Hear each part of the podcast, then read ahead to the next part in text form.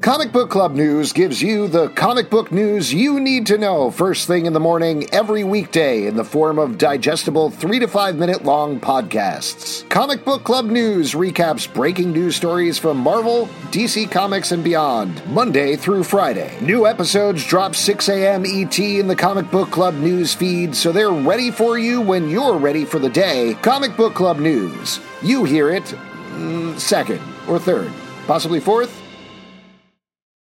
At Parker, our purpose is simple. We want to make the world a better place by working more efficiently, by using more sustainable practices, by developing better technologies. We keep moving forward. With each new idea, innovation, and partnership, we're one step closer to fulfilling our purpose every single day. To find out more, visit parker.com/purpose. Parker, engineering your success.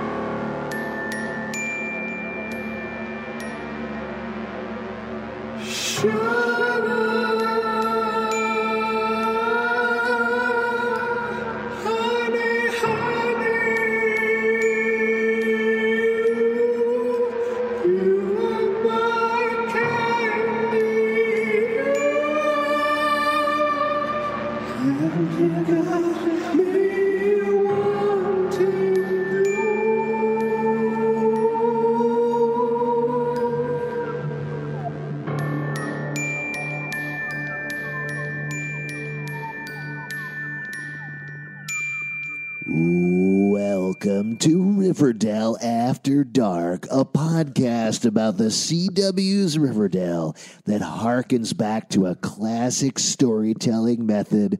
Of course, I'm referring to The Clips Show. I'm Alex. When you shine a light on darkness, does it reveal the- what was hidden in the darkness? or does it expound on an even darker darkness that was underneath the darkness the entire time? I'm Justin. And this is, as mentioned, Riverdale After Dark. Our knives are out this episode as we talk about Chapter 72, The Locked Room. Just getting it out of the way Very up front. cool, yeah. Any other references we want to make? I think we're good on just uh, just that, I guess. Agatha Christie, he's referenced Jughead reference uh, references a ton of um, random books throughout this. yeah, he's like Moby Dick, Harry Potter, the Bible. Well, he says uh, like he's Yes, like he does. remember Lord of the Flies. and he's like remember Mark this Mark Twain quote. I will say, Jughead's knowledge of books seems very basic. Yes, exactly. He went to eighth grade. I, want to think say. so. He does mention towards the end of the episode that he's going to be try- having trouble graduating from high school, and I assume that's because he has an eighth grade education. He hasn't Pass. done the reading. He Yeah. hasn't done the modern reading. So this is a big episode. We are going to get into recap of what's happened so far. You know what? I don't even think we need to do recap of what's happened so far because This episode is recap. Right. It's I was joking about it before, but this is the closest that Riverdale will come to a clip show, though of course this is how you do this sort of thing. Exactly. I don't knock them for Yeah, having of course. it be this, um, but it, it it is very weird as a ri- an episode of Riverdale in that it focuses on one thing basically the entire time. Yes. and there's no real diversions. Well, let's- even Cheryl when she comes in is just doing the main story stuff. Right. Well, uh, she uh, there's a couple of scenes that happen outside of it, uh, but I think uh, while we're getting into like review of the episode, the thing one of the things that I liked about it, there was a certain point after about the first 15 minutes or so that Betty and Jughead are walking through this mystery, where I was like. We're just seeing stuff that we saw before. And just as that happened, it started to turn and they started to expand on scenes and grow Yeah. out of them and add to them. And I realized, okay, th- this is what they're going for here. It didn't. That didn't bother me as much uh, because it definitely felt like it was. Look at all of these things we showed you, and look how much more there is to it, and look what matters. It's sort of like a magic trick where it's like Yes. they they they showed you the trick, and you we as viewers are like, what? What was, that was you're cool. bumping right up against the prestige fee- speech. I can I'm not feel gonna say I'm not gonna say the prestige. I'm not gonna. I wouldn't do that. I've done. I've done I that. can feel it though. I no, can no, no, feel no, it no, coming. No, no, no, there are there are. I'm just saying there are three parts to this plot, this storyline, and we've just uh, seen a, cou- a few of them. Uh-huh. Well, we see the first part of the second part, but what are we seeing now? I guess this episode is the prestige. Uh, I did. There are three. the third part is the prestige. I did what I asked, and we are going to walk through this whole episode. Uh, but this is this is the resolution, as far as we know. And granted, this is Riverdale, so next episode they'd be like, "Just kidding, that was all wrong." Yeah. But assuming this is the resolution of the mystery that we've been following since the end of season three, since the season three finale, how did you feel about it? How did you feel about this resolution? Uh, I thought um, they. I think they did a great job. And they, I mean, this is everyone's having such a good time. Like uh, Jughead and Betty are having a blast. Oh, yeah. They're through this whole um, and Cole Sprouse and Lily Reinhardt as well. It felt felt like this was like, look at this, you idiots. we have this whole story, and so I think that was nice. I think they did a really good job of making this Agatha Christie style reveal, where it's like it's like the end of a murder she wrote any sort of like dime store novel type television show or or any sort of mystery story it's like you save for the last 10 pages the walkthrough reveal where it's like here are all the clues you didn't figure it out we did that's why we're the detectives and that's what this was so i think they did a great job of executing that um, i will say i was surprised that we didn't get more folded into this it really was just the stonewall Yeah. mystery. I thought there'd be either more threads coming out or more outside threads coming in. Like last episode, a prediction that I thought was very good that was going to pay off was Mr. Honey being the Yeah. relation to Donna. And that was clearly not the case. Uh, and so it was very much a bottled up mystery. Yeah, which I appreciated. You know, something that uh, I tweeted about the episode was that I found it very, very satisfying, and I'm not going to say anything more about that. And I made a mistake in Twitter land because immediately people are like, oh shit, phallus wedding proposal. Oh my God, Yeah. Jody, you're getting married.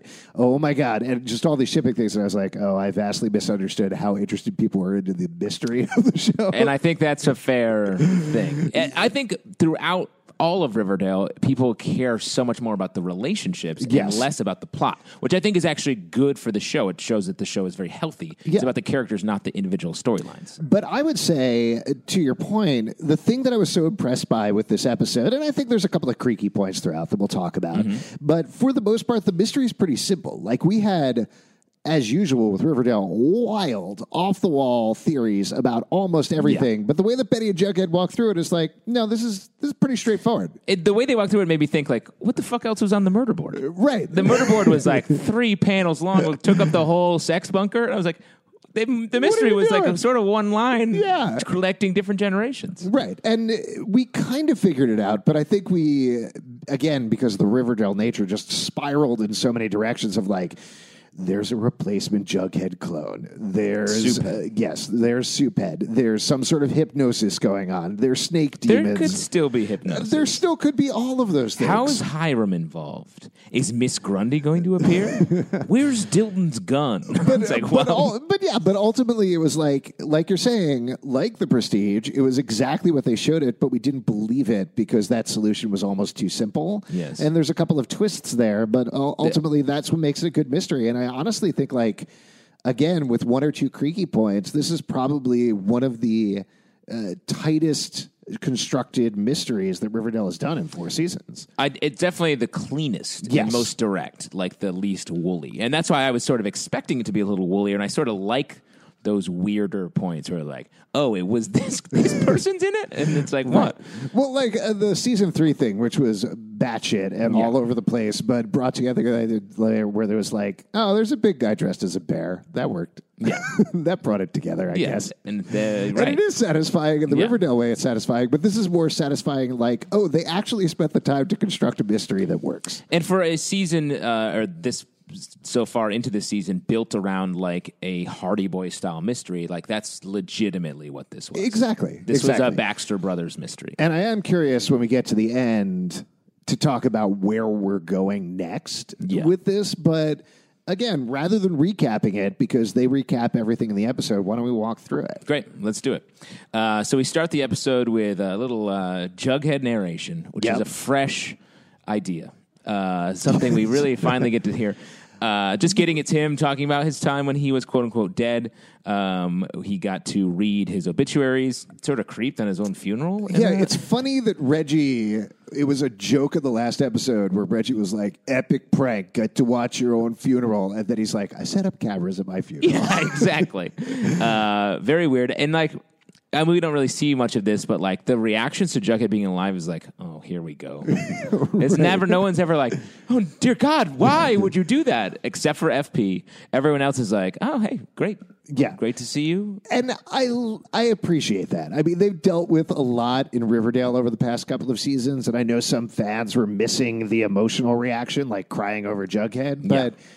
Just get to it. Like they've done, we've seen the crying, we've seen the emotion out of people. It's much more interesting to see how they put this together and how they pulled this off than anything else. Yeah. I mean, I think that's fair. Uh, and we can fill in the gaps of the crying on our own. Exactly, exactly. I mean, we're going to get to it in a second, but I think Jelly Bean's reaction was almost the best one to me. Oh, yeah. I like that quite a bit. And again, Jellybean, a character who, when she was first brought in, is established as like, uh, like sort of a bad guy. Yeah. And now she's just like a very chill, like, yeah, let me know what happens. she's just like, Yeah, uh, just text me or any. yeah, text me when my brother is alive again. Um, yeah, I mean, this happens. Where this is jumping ahead like one scene. I guess there's uh we see the Barchi holding hands thing. yes, uh, the great scene that was uh, that you posted the picture of Oh my Betty God. and Archie holding hands in class, and Veronica in the background being like, "Hey!" Yeah, I I'm sure we could get into this as well. I think her emotion is real. who Betty? No, Veronica. I think- like Betty and Archie will I talk. think to, all of those emotions are real. Oh, shit! I definitely Veronica though. Like I think I, I get a sense, at least the way that Camila Mendez is playing it, that there's legit jealousy coming out towards Betty. Well, she has Archer. every right to. Like, uh, Yeah, sure. Their Jughead's plan was uh, like Jughead and Betty's plan is like, okay, and I need to cover this by making out with Archie. Like even Veronica's like, oh, okay, cool. Yeah. So it's like they're It gonna was kiss. weird too that right after Jughead wakes up, when he's like, uh, "No hospital," and she's like, "And I get to make out with Archie, right?" yeah, yeah. Very weird. Very play. weird for Betty to be so into that. I mean, it's not weird in a bad way. It's weird in a like, I knew it for all of these seasons. Yes. So I'm a genius. I knew it. I, and still, I'm still hesitant about how much they're going to develop this, but there's certainly something going on. Uh, but uh, the the jelly bean scene again, she figures out Jughead is alive because Betty is talking to Charles, and the walls are thin, which Yeah. totally makes sense. But the way that she approaches it and just like, just tell me if he's alive, if it's true. Yeah, I'm not into your bullshit. I commit crimes on Right. my own time, and uh, I don't want to deal with your little mysteries. It's also interesting the order that everybody was brought in to the circle of trust here, because Yeah. as we find out later, it wasn't this massive plan. There is nothing about the rabbit mask or anything like that. No, what- shell game. I can't believe the rabbit That's mask. bonkers. The rabbit. Why did he put it on? I don't know. And then just immediately take it off. I'm not sure. Was that a purposeful red herring, or was it just like a weird idea? Like I don't know I think I think the idea was to like rile up Brett or something. how. I how don't does know. that? He doesn't like the rabbits. I, don't- maybe to me, I thought it was going to be a reference to Donnie Darko or some kind of Sure. thing like that, and instead it was just a random idea that was immediately. And Jughead even was like, and then I took the rabbit mask off. and is it is it ever like And never referred to it Yeah, again. exactly. But so he died. I mean, this is uh, jumping way out of order with the episode, but just to like talk about the circle of trust thing, he they thought he was dead. Uh, Betty, Veronica, and Archie find out immediately. Then Charles comes in. I do want to talk about the FBI guys later on. Oh, do you mean the FBI med van they ordered? That was totally fine and never. First off, what's a med van? I don't know with like two old timey milkmen who Right, were working in exactly. They were wearing weird clothes, it. They were. and they all of a sudden fixed Jughead and are like, "No more questions for us, uh, other FBI members." Stapled up his head, all good, all brains and present and accounted for. It looks like this cloth beanie protected him from the brunt of the rock. We're the FBI. Yeah. Goodbye, female beanie inspectors. Remember know to what I'm send us talking the about? rock covered in fake blood for us to test in one day. You need any milk? Let us know about that too. Uh, anyway, so they do. Charles knew, and then Jellybean finds out after that, and then we find out uh, FP found out after that. Yeah. So it is interesting that like it wasn't everybody in on it immediately. It was this slow rollout of how they told people. Yeah. uh, and I like that reveal. Like that Yeah. actually. uh, Made a lot more sense than everybody keeping everything secret for so long. And it made them like, especially like Archie, it made it be like a human thing to do as opposed Yeah. to a, a convoluted plan. Archie was just like, I can't lie to my mom about this because I feel bad. right, which is a very Archie thing to do. yeah. Uh, so yeah, FP gets brought into it next. Uh, Betty talks to FP. Uh, that's so they can set up the search party. Then Archie tells Mary, and then the next one, which it it kind of explained actually like a missing piece of information in the last episode, uh, is that Veronica brings in Hermosa. Well, which was Hermosa sort of surprising. Hermosa sort of busts her, Sure. and then Veronica's like, "Fuck, okay," because Hermosa is gonna go tell people. Yeah. And they made a lot of hay out of like Hermosa's like, "I'm a licensed detective. Yes, we know that you're like." Did she say that last episode, and I completely missed it? I don't think so, but Okay. it did seem like it was something that was known. Yeah. but it, it made, they they said it so many times it made me think the show was like, "No, she's a licensed Now detective. That's everybody how." knows this. Yeah. that's her pilot. She's a licensed detective who works out of a bar In Miami. Miami. you know, Lic- all licensed detectives come from Miami, like Miami Vice Uh-huh. and others. yes. Dot dot dot. A lot of dot dot dots when it comes to Hermosa in general. yes. Uh, but also, there's a great line that she has where she's like, okay, tell me honestly, you killed Jughead so you could be with Betty, right? And she's like, what are you I talking know, about? that was- And she's like, well, that's the kind of thing secret girlfriends do, right? You know. That was funny, especially in an episode filled with not a lot of like departures from Yeah. the main plot. That was such a fun, like weird thing for her Right. to be like, Where she has definitely done that 100%. "Yeah, she's killed some boys." Yeah, absolutely. To be with her secret girlfriends. Um, and uh, then we get like under the narration, Donna is looking at Jughead's Facebook page. Yes, uh, and the idea here is this is when Jughead's talking about the clock was ticking, and he uh, has to solve this mystery. Yes. Um, but there was no like he could have faked his death for any amount of time. Right. Right.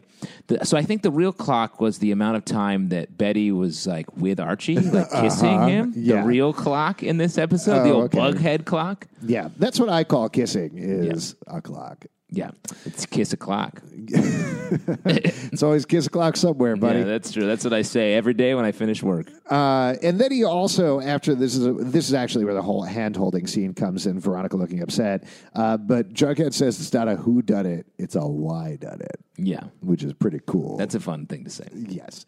It, it- do you think he had the how done it, Yeah. Oh, when done it. where done it? He did have the where done it, Yeah. because he died. And the sometimes why done it. Yeah. Is that where that fits? yeah, I don't know Yes. Um, which done it. which done it? That- Good. that's what they do You with had to- over on Sabrina. You had to take a second and Google that, right?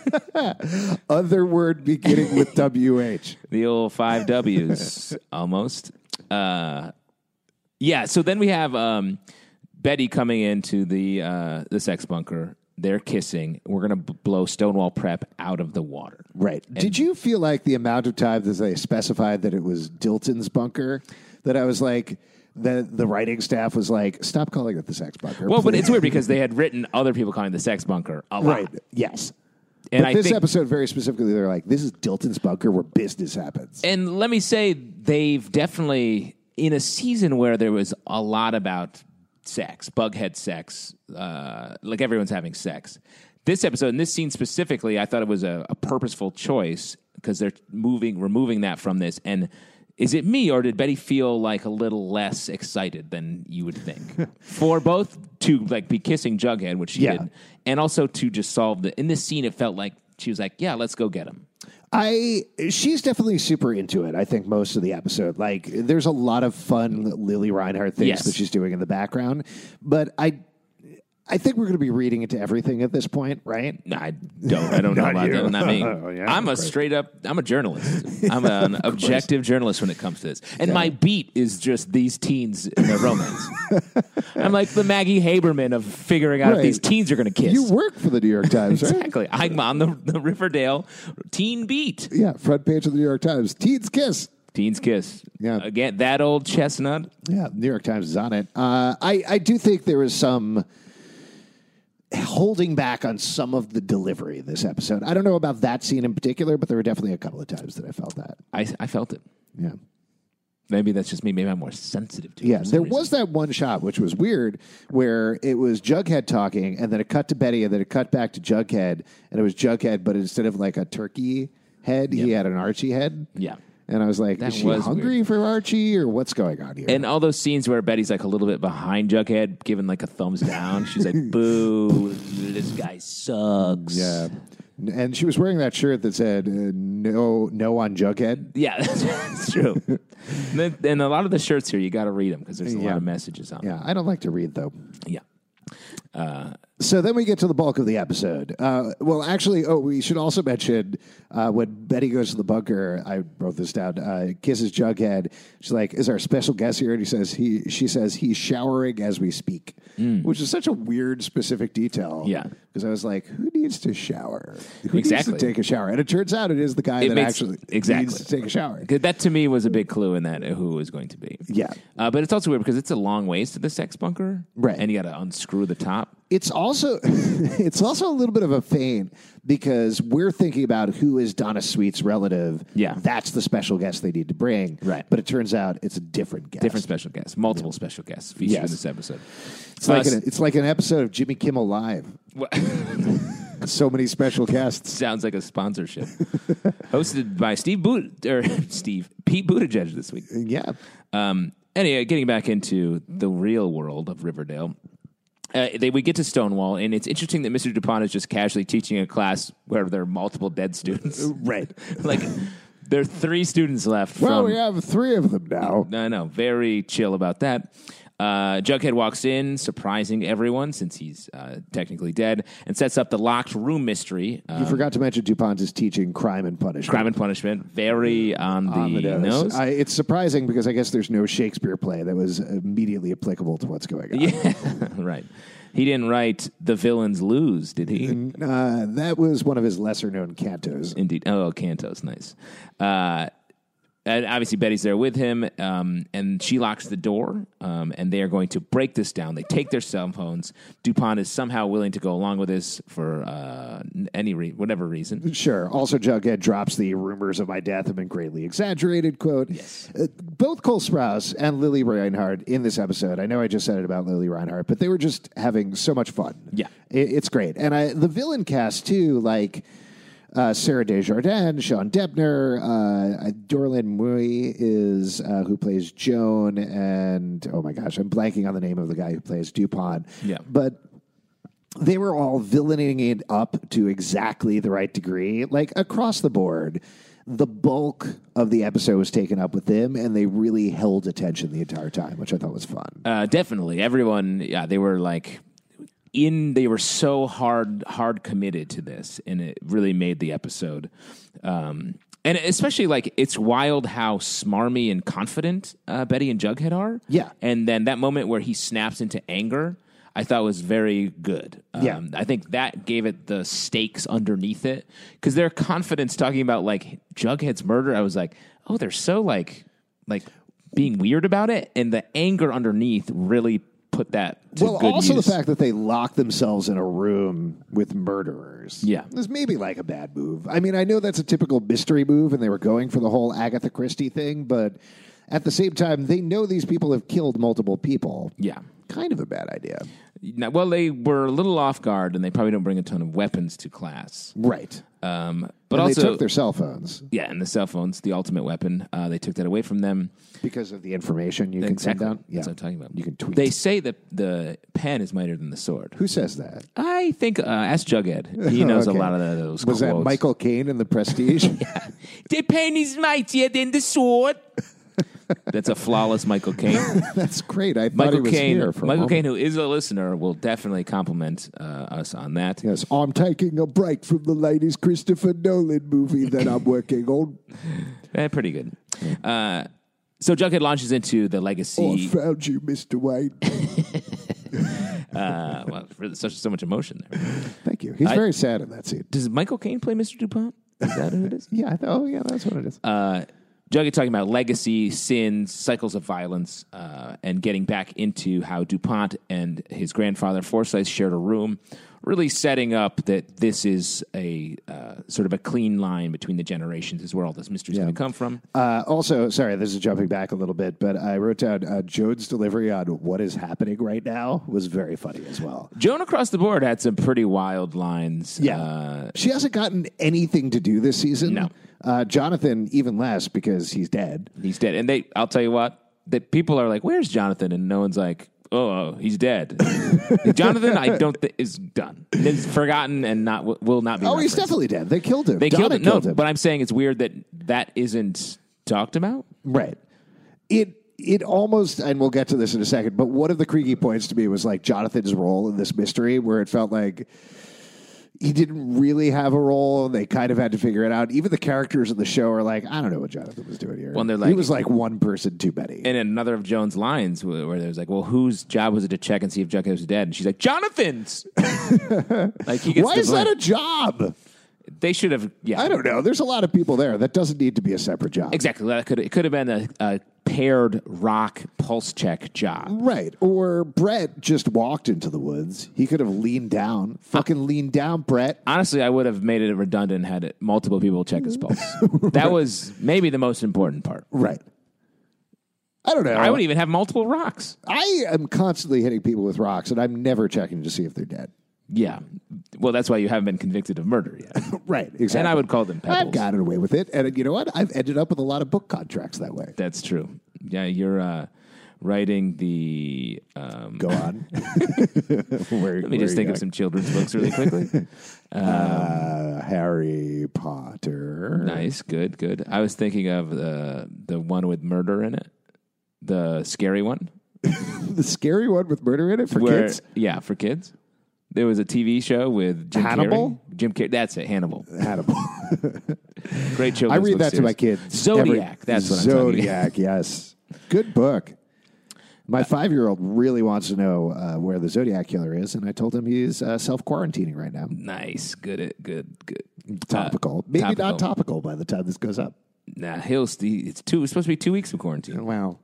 You never know whose hand he shook. Yeah, he's on cruise control. Oh, good. You guys know what we're talking about. Definitely.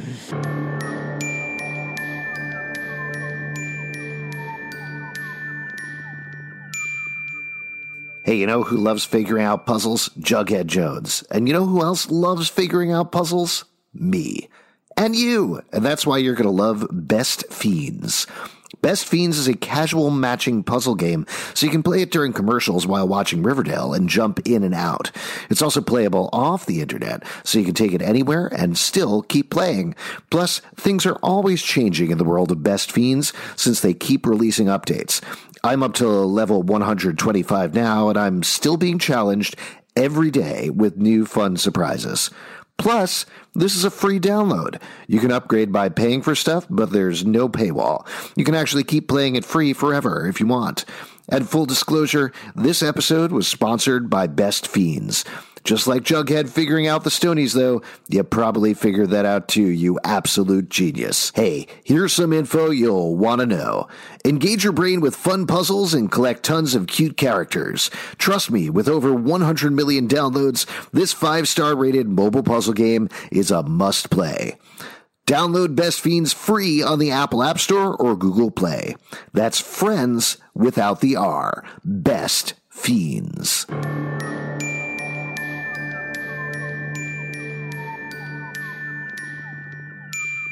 uh, back into the mystery, um, we get uh, the Moose becomes an important Yes. character here um, in hi- the piece that he played. So Moose was, as we reestablish in this episode, Moose was Jughead's roommate. He was already there by the time Jughead arrived. Uh, and as we know from watching the show, uh, what happened with Moose is that he disappeared. He was urged to leave by Chipping, and Chipping, in fact, basically forced him to rejoin the army. Uh, so that was going on with Moose. Um, but we start to fill in a little bit of the pieces there.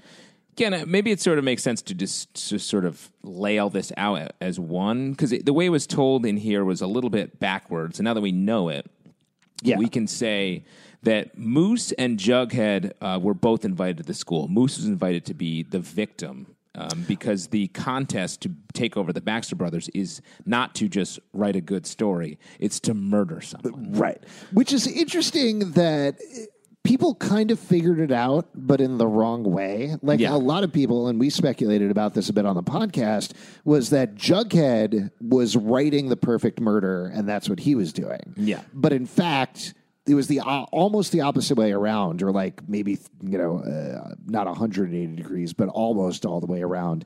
Where instead, these people have to commit a murder essentially to join the cult that is writing the Baxter Brothers. Yes. And it also seems like they only barely reference this, but it seems like it's not actually the Baxter Brothers folks who are doing that. It's all DuPont.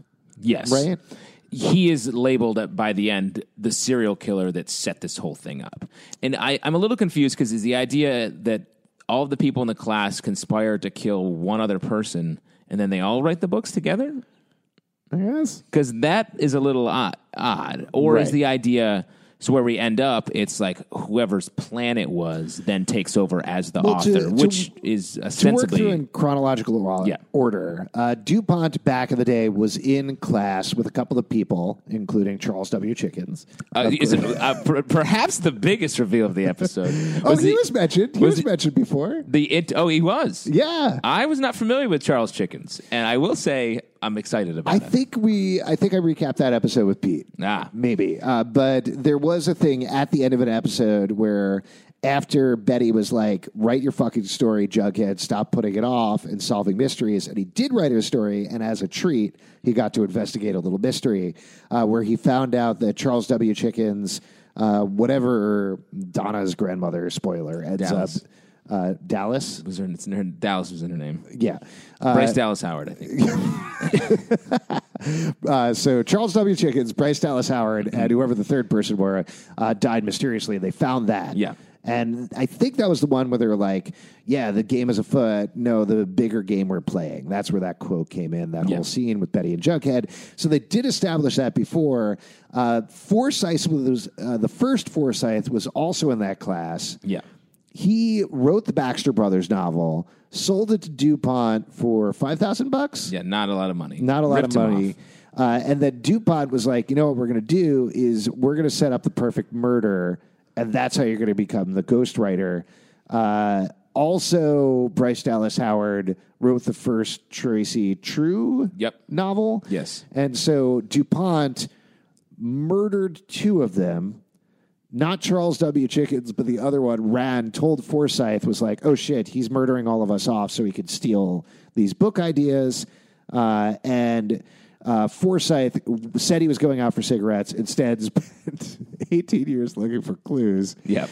Very poorly, clearly. Yeah, not a lot of not a great detective. and in the meantime, every time there's been a ghostwriter of the Baxter Brothers novels, in order to prove themselves, they've had to commit the perfect ner- murder and then write a novel. And then I assume, well, DuPont didn't murder them, but Chipping, the latest one, felt really bad about it. He felt guilty, and that's why he got Moose was set up to be the next victim. So he Right. pushed Moose out the door, um, and then feeling that guilt too intensely, killed himself. Right. And one of the ghostwriters was supposed to be Donna, Joan, Jonathan, or Brett. Yes. They brought in Jughead as almost a side thing to get Forsyth out of hiding. It was Dupont's plan to reveal Forsyth, who could catch get him caught essentially. And then when Moose left, that made Jughead the victim. Right. And I think uh, DuPont just took on too much, honestly. That's- like running two things at Just the same explaining time. that was difficult. Yeah. I can't imagine having them, them also murder. Right. Very difficult. Just Yeah. bring in a new student who is not Jughead. I assume he was like literally kill two birds with one stone. But And they should have had Simplify a it. victim that had a I don't know, like a thinner hat or Right. something or no hat. They- right, take very- off the hat. Very, because we all know that Jughead's beanie is almost like a tortoise shell, uh, a hard hat protecting him from all wounds. Yeah, there was that episode I think in season one where a bunch of bricks fell on him and he just went ow, ow, ow, ow, one after the other. Yes. and then he uh, an anvil fell on him and he went Yeah, didn't it didn't hurt him at all. right. He is a cartoon. Yeah, Um, we sort of, gl- I mean, we've talked about this a few times on the podcast. Uh, we gloss over or move past quickly the idea that Donna did make up those uh, the sexual assault uh, thing with Yes. uh, with Mr. Chipping, um, and it's not again not touched on. So Right. uh, all that talk we had, like, I think the show's going to figure it out. They just made Donna a worse villain, Right. And then it was like, that's you have to be that bad to do that. Yeah. So I think they they solved it in one way, but also glossed over it heavily in another. way. yeah. I mean, I think this is obviously like a very nuanced argument that feels like sticking your hand into a hornet's nest here. Yes. but. Uh, to your point, the way that I took it is, if you look at the episode and you look at Donna in the episode, she does she is straight up a villain, Yeah. does a bunch of fucked up shit. This is one of the fucked up things that she Yeah. does, uh, but she is a bad guy. Yes. And that's kind of th- the most that I think personally I can pin on it. Agreed. Um, so then we get uh, we, we we sort of walk through the plot uh, in general, and uh, let's see. Um, yeah, so I mean, just kind of going through and reading off some notes and other things and things that we expand on. Uh, so uh, you mentioned Jughead's angry shut up to DuPont, which was Yes, I great. thought that was great. And he says, I have the conch, which I was like, it's funny. I actually didn't know uh, that came from, Lord of the Flies. thank you. I was about to say Pig Island. I was thinking that too. I was like, it's pig something. I thought it was Pig Beach, which is a restaurant in Brooklyn. but that's not it. no, that's not at all. Lord of the There's Flies. the character Piggy who gets his head Pig, cut off and yes. stuck on a Yeah, pike. Uh, a pig pike. That, that's where that came from. But no, it's it's Lord of the Flies. Yeah. I, I didn't realize the Eye of the Conch came from that because we used to say that in college all the time when we were talking. But because you only finished eighth grade, so you don't have any other references. yeah, You should read The Great Gatsby. You're going to really like it. no thanks. Uh, yes, I didn't think that. I feel like that's become so- it's become such a phrase, and I feel like if someone were like, "Quick, quick, tell me where I have the conscience from," I'd be like, "Survivor." yeah, I don't know.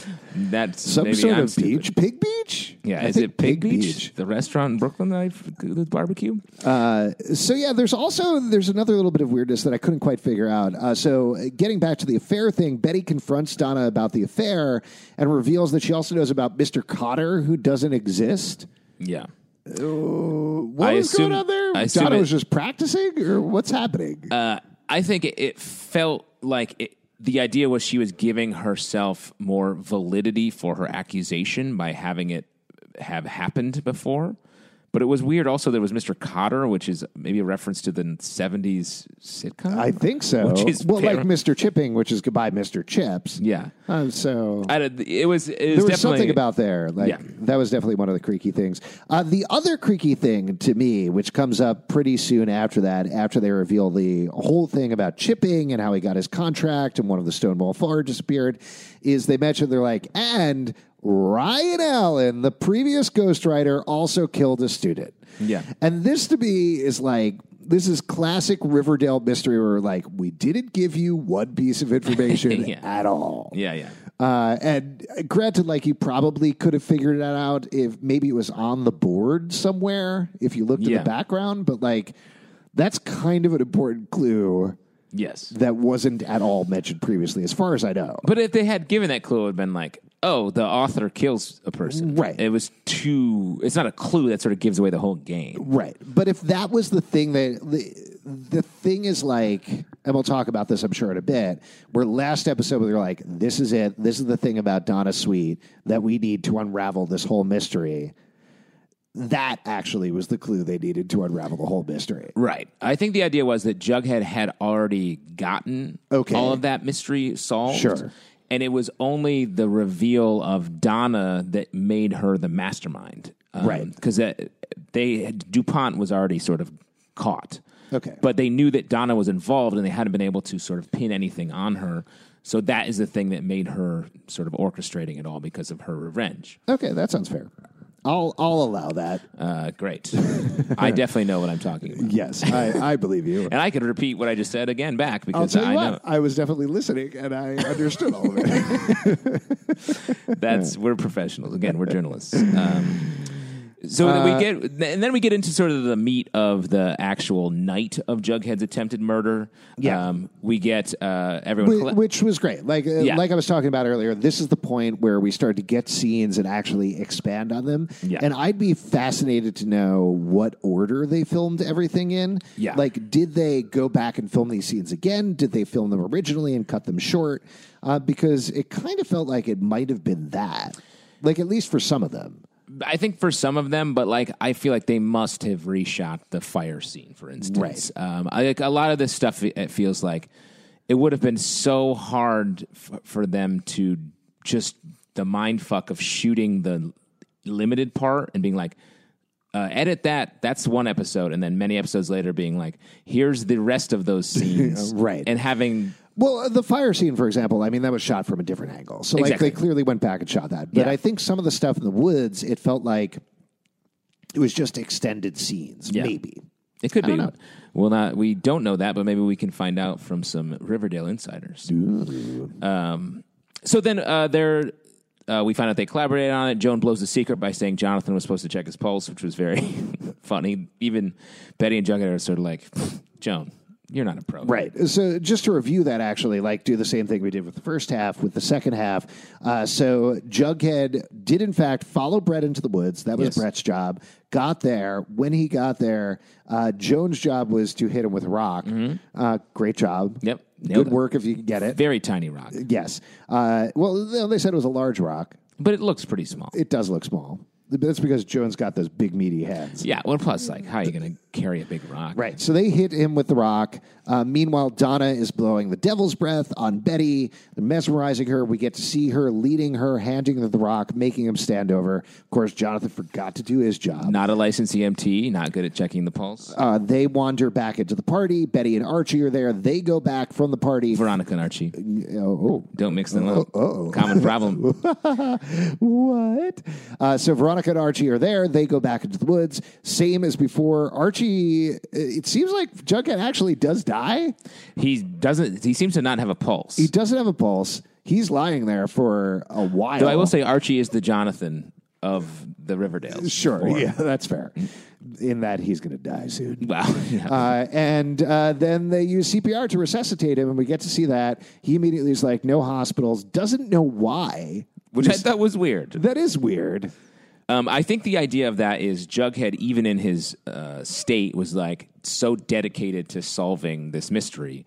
Right. It's the first thing top of mind, even when he can't think of anything else. He's like, "Don't take me to the hospital. I need the cover of being dead to Right. give me time to solve this And then mystery." he falls asleep for 36 hours. which is a long, a worrisome amount That is of a time. long time, but that also like that explains the timeline of what we got the last episode, where they're trying to stretch things out until he wakes up, until they can figure this out, uh, and that's why Betty is killing so much time in the last episode. and also why Betty is really upset for the first bit of time. She doesn't Yeah. know if, and I thought that did a great job of explaining the way that I was talking about last episode, how Veronica sort of doesn't know what's going on, or s- is sort of like, "What are we going to do?" Yeah. And it makes sense because they still don't know if Jughead is going to make it. And I thought that was a very smart way to tie up those little loose ends. Yes, and let's uh, talk about something that doesn't make sense, or at least uh, they're doing the best they possibly can with, which is so Charles, as we mentioned, they call Charles, smart move. Yep. immediately We can trust him. his milkmen come. Yep. I Take do away- think it's interesting. Betty calls Charles, we can trust him. And I feel like she will eat those words by the end of this season. I think so too. Yeah.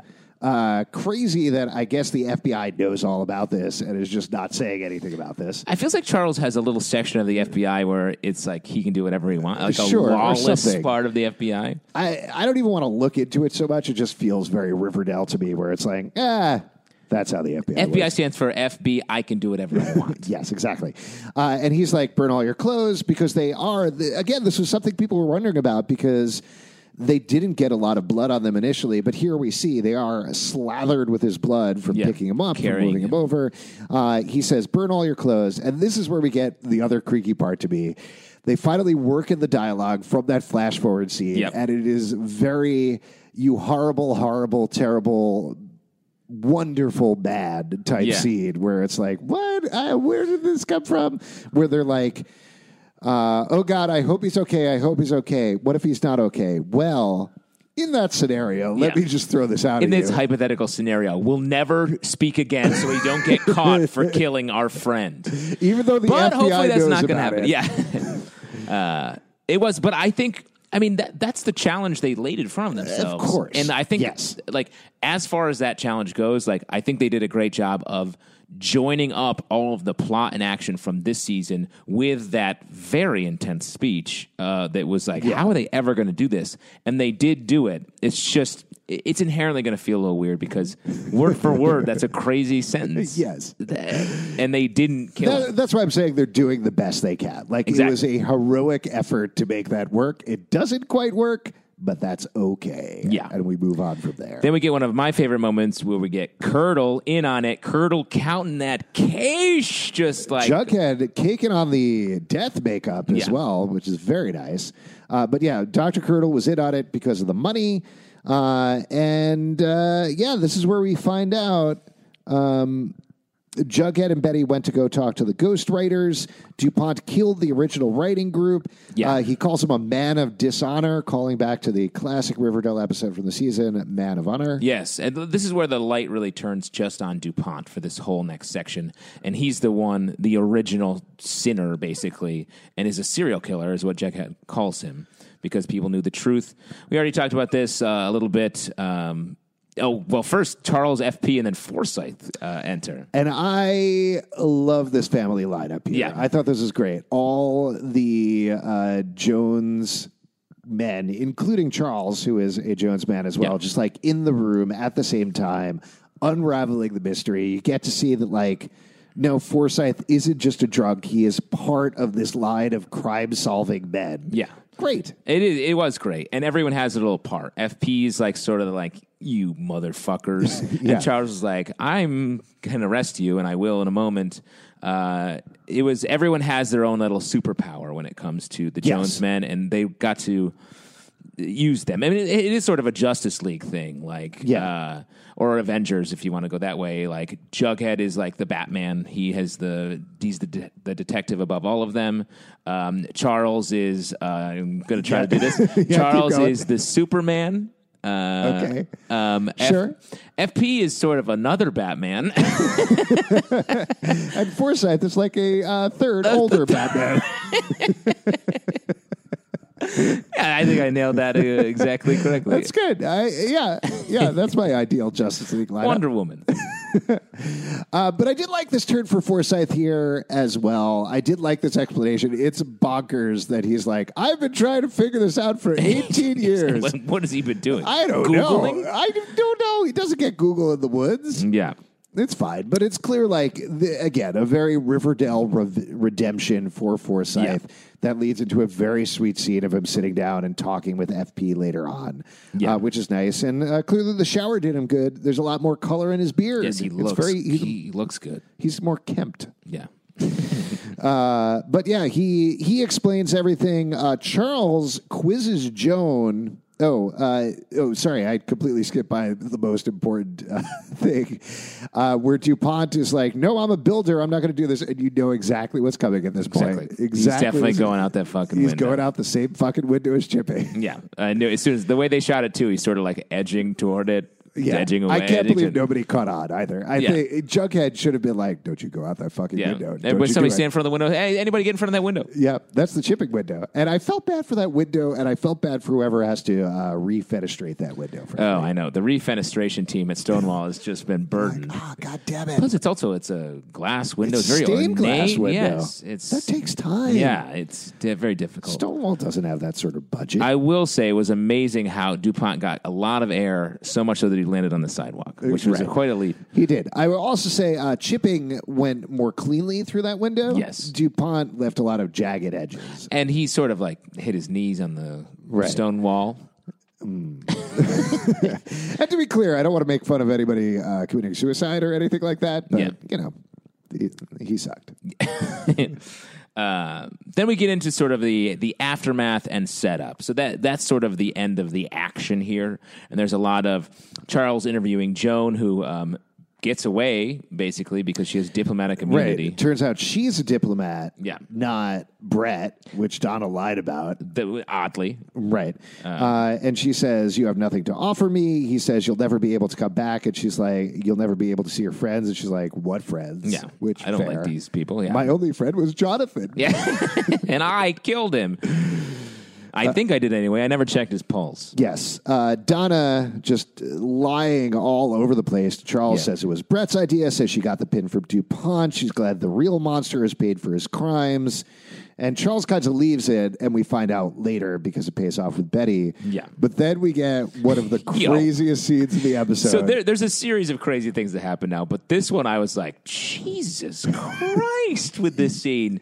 Brad is trying to cut a deal with Charles because he still has the sex tape, and Charles is like, okay, let me think about it. And he leaves, and in walks Jughead and FP, who gleefully Oh my god! beat The the shit expression out on of- Jughead's face when he puts on the brass knuckles is one of the craziest things I've seen on the show. and it like I'm like, okay, that's fine.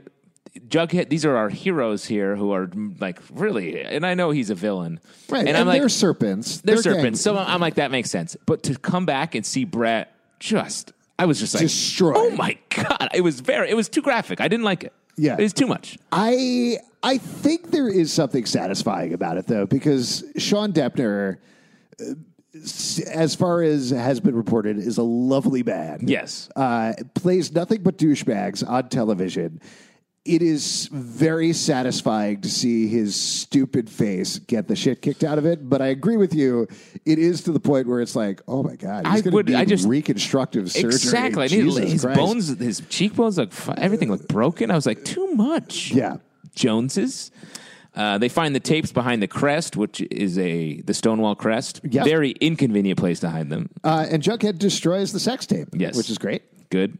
Got that out of the way. Yeah, must apologies to the one person who had Tumblr and asked me if we're going to see the sex tape. On Tumblr, of On course. Tumblr, yeah. Anyone on Tumblr is like, I want that sex. yeah, I want to see that. the uh, so we then we get a news story uh RIVW News, where um, where Alice ends the deeply disturbing story about murder, corruption, and all that with "It's good to be back, Riverdale." I was like, "What?" could not believe that. And then the whole family is watching it, and they're all like, "Yay!" They're hooray, and they're like, "It's time for cake, murder cake. We solved all these murders. I made a cake." oh my god, I love this scene so much. That's such classic Alice to be Yeah. like, "Goodbye." Yeah, I know. It was Goodbye wild. from the scene of the this suicide that happened, uh, and then FP and Alice kiss in front of everybody, very sweet, and everybody's like, "Oh, gross! Mom and Dad, we're all related." Yeah. yeah. Oh, like, I know no one gets grossed out when the rest of them kiss. it, the whole the whole sequence of events it was just it was i don't know if it was like a release or what it was but it was so many ludicrous funny things It in was. a row It was funny. And that- that's that's prime Riverdale, and that's the Riverdale I want to see. right and well and then we also get another very funny scene like it doesn't end up being exactly funny but uh, betty says she has one last t to cross uh, and Donna walks into her room, and of course Betty is sitting there with the Yeah. lights off, Click. probably for hours. Yeah, just hanging out. hanging out, turns on the light, uh, great, and confronts Donna. And I, I loved how this turned out. Like, I love seeing them womano, a womano. Womano, Womano, Womano, yes. Uh, yeah, easy to say. Very easy to say. Yeah. Uh, a quote from uh, Pig Beach, I believe, originally. um, and we get all the revelations that Betty's the granddaughter of one of the original members of Cool and Donna's Skull. the Oh, granddaughter. sorry, Donna, yes. Yeah, uh, Um, who Bryce Dallas Howard, um, and that Tracy True was her grandmother's invention, and she is the whole reason she was involved in this plot is to get Tracy True back, which is what she does. She is awarded the contract to write the Baxter Brothers books, and they're going to rebrand it as Tracy True. Yeah. So Donna was getting away with this murder successfully and winning. Um, and Betty's like, no. Right. She doesn't turn her in. She says, give up the contract. I'm going to be watching you. Right. and is like taking the law into her own hands. Yeah, she specifically says, "You play nice from now on, Donna. I'll be keeping an eye on you." And says she'll release all the evidence to all the paper in the world uh, if uh, she does anything. And uh, I don't know. I think this is a good ending because I'm a big fan of Riverdale keeping the villains around. Like Yeah. I, d- I like having Evelyn still around in the background. I like having Donna still around in the background because you know she can come back at some point and turn the tables on Betty once again. The rogues gallery of this show is ever expanding. yeah, and, that's great. Like that's yeah. good for the life of the show to have those 100%. people. And Cheryl has the line like two scenes later where she's like, No one ever stays dead in Riverdale. And I Yeah. think that's very applicable to that. But before that, we get the badass walkout. Uh, Great. Betty just so much fun. loving it. Then she's down in the sex bunker with Jughead. They're like, We solved eight murders. Yeah. Well, uh, before that, right? Oh, right. Yes. Jughead is packing up the sex bunker. Uh, right. They put a stop to DuPont, solved eight murders, and uh, gave justice to their children. Yeah. She's like, I wouldn't call that a waste of time. And I think that's nice. And I also love they're like, let's take this murder stuff off the sex bunker because that's a real buzzkill to the sex. Yeah. Uh, and Betty tells him that he'll find some sort of meaning in this, uh, some sort of truth. Or maybe move on to another problem like my affair with Archie that's Mm, happening very soon. Well, hold on. Let, us hold on to that thought because this is exactly what Cheryl talks about. Cheryl is not surprised that Jughead is back alive, uh, but she also didn't think that Betty and Archie was fake and says, Your secret is safe with me. Well, I love she's like, Cheryl is all of us, all Yeah. of the us Barchi guy, Archie, Barchi people out there when she's like, that looked pretty real. Yeah. Which I was like, what a perfect way of saying that. yeah. 'Cause that's what I- we all It's think. interesting, though, to have Cheryl say that, I feel like. Like, I don't know what other character would say it, but it's interesting to have Cheryl say Veronica, it. for, Veronica for one. Right, Veronica for one, but that would be a different contentious rela- Yes. uh, conversation uh, because Cheryl seems to not like Betty and Archie at all. She's always the one that discovers them and immediately is like, "I need to tell the entire school," and Yeah. also specifically Veronica. Yeah. So to have her be like kind of playful about it, She also just likes hot goss. yes, Uh, so Kevin would have been the right person to put that. Uh, yes, but Kevin's a little too innocent. He'd be like, like, what is that? Like, what's whoa. going on? Ah. When Cheryl is like, she's like, I got you. I get it. And Yeah. like, 'cause Cheryl's devious, and that's what the Yes. person you want to be having that quote unquote secret. Yeah. Uh, there's another fun exchange after this. Uh, Mr. Huddy isn't happy about accepting Jughead back into Riverdale High, uh, and then he says to Betty, "Nobody is going to try to ki- at least nobody's going to try to kill me while I'm here." And she says, "Don't jinx yourself." I know. I was like, these teens are very f- casual I mean, with murder. Yeah, they've dealt with murder almost on a weekly basis for the past four years. Uh, Grandpa is hanging around talking to FP. He'll still be talking to him when he get back. All those FPs together. Yes. FP3. It's great. I like having them talk, and I like FP's talk with Jughead as well. He thanks him for reuniting him with his dad and hugs him.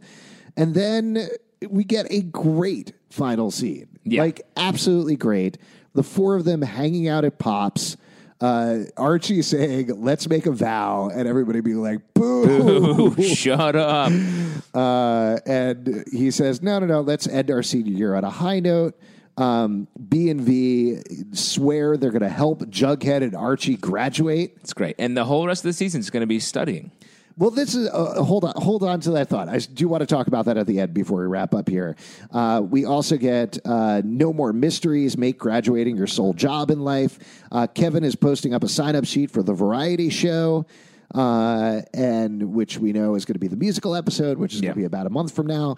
Uh, they say count us in, Kev, and they're all chatting and having a great time and smiling as outside the rain starts to pick up, which of course is that like final ominous note there. Hmm. Yeah. But I loved like everybody's smiling and having a good time. I kept waiting for that drop to hit I where thought they there was gonna be- flash forward once again. I, w- I thought they were going to flash forward, and I was like, "Are you telling me anytime Archie's like, let's chink, let's like cheers our milkshakes, they're going to flash forward and be like." Fuck, Archie's on fire, or some kind of like crazy thing. Yeah. Uh, But no, it didn't they did. happen. They were just happy, and I think that only note was that rain outside. Uh, but let's talk about this. Li- Like we have six episodes left. yeah. Do you honestly think, like at this point, we're just gonna have senior prom, graduation, getting into college, leaving town? That's it.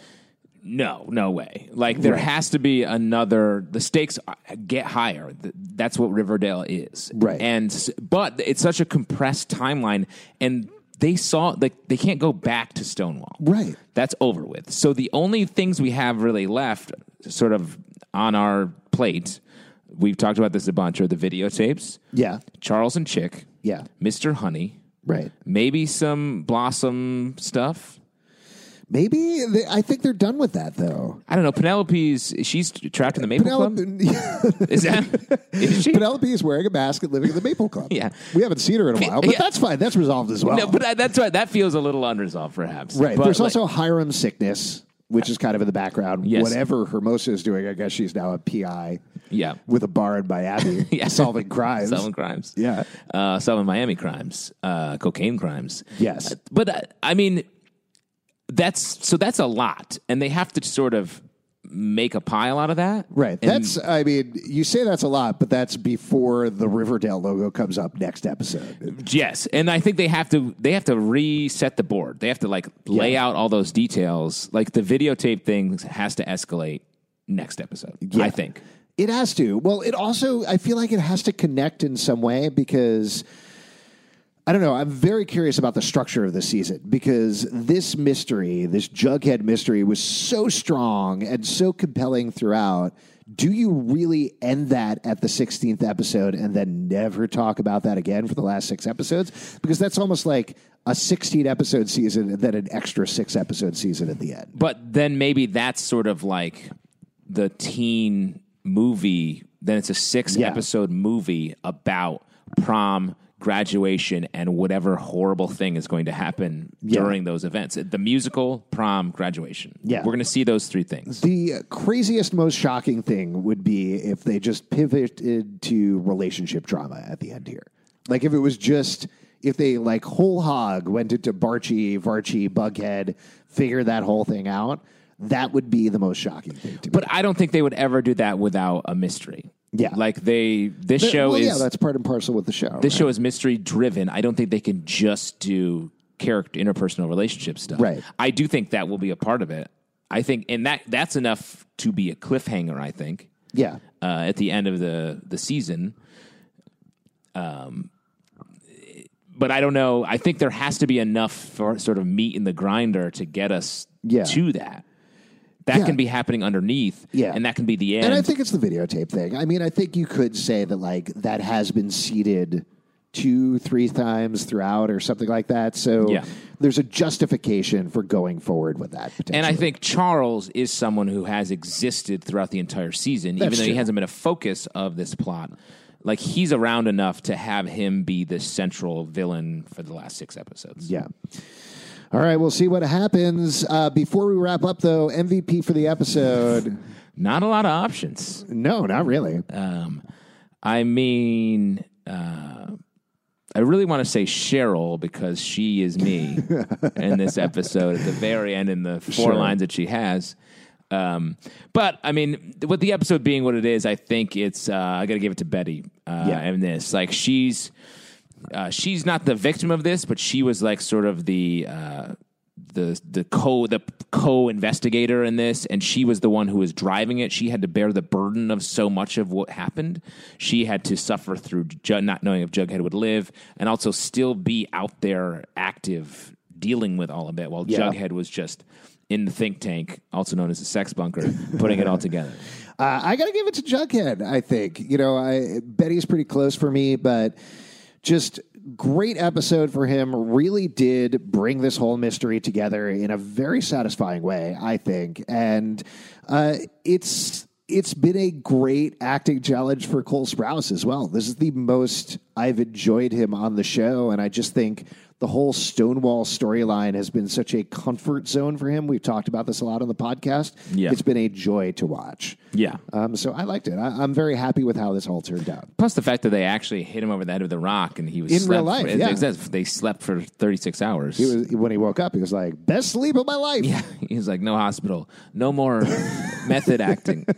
That's a pretty typical thing you hear on sets of TV shows and movies: is actors moaning no hospital. No hospital. Exactly. No hospital. Keep paying me. SAG insurance. If you'd like to support this podcast, patreon.com slash comic book club. Also, we do a live show every Tuesday night at 7 p.m. at the Beatles Improv Theater Loft in New York. Come on by and we will chat with you about Riverdale. Socially, you can check us out on Twitter at Riverdale After, at Riverdale Dark on Instagram, at Riverdale After Dark on Facebook, iTunes, Android, Spotify, Stitcher, or the app of your choice to subscribe and listen. And on iTunes in particular, please leave us a comment. Those help us out quite a bit, and we appreciate it. ComicBookClubLive.com for this podcast and more, and we'll see you after dark. Barchi sideways, maybe rising. Question mark?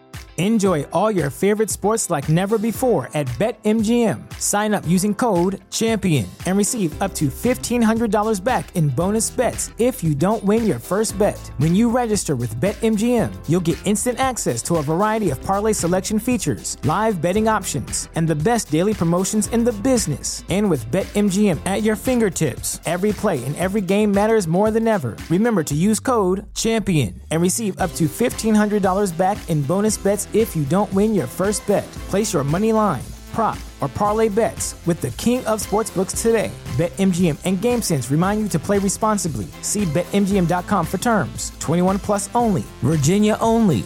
New customer offer. Subject to eligibility requirements. Rewards are non withdrawable bonus bets that expire in seven days. Gambling problem? Call 1 800 Gambler. Promotion. Promotional offer not available in Washington, D.C. At Parker, our purpose is simple. We want to make the world a better place by working more efficiently, by using more sustainable practices, by developing better technologies. We keep moving forward. With each new idea, innovation, and partnership, we're one step closer to fulfilling our purpose every single day. To find out more, visit parker.com/purpose.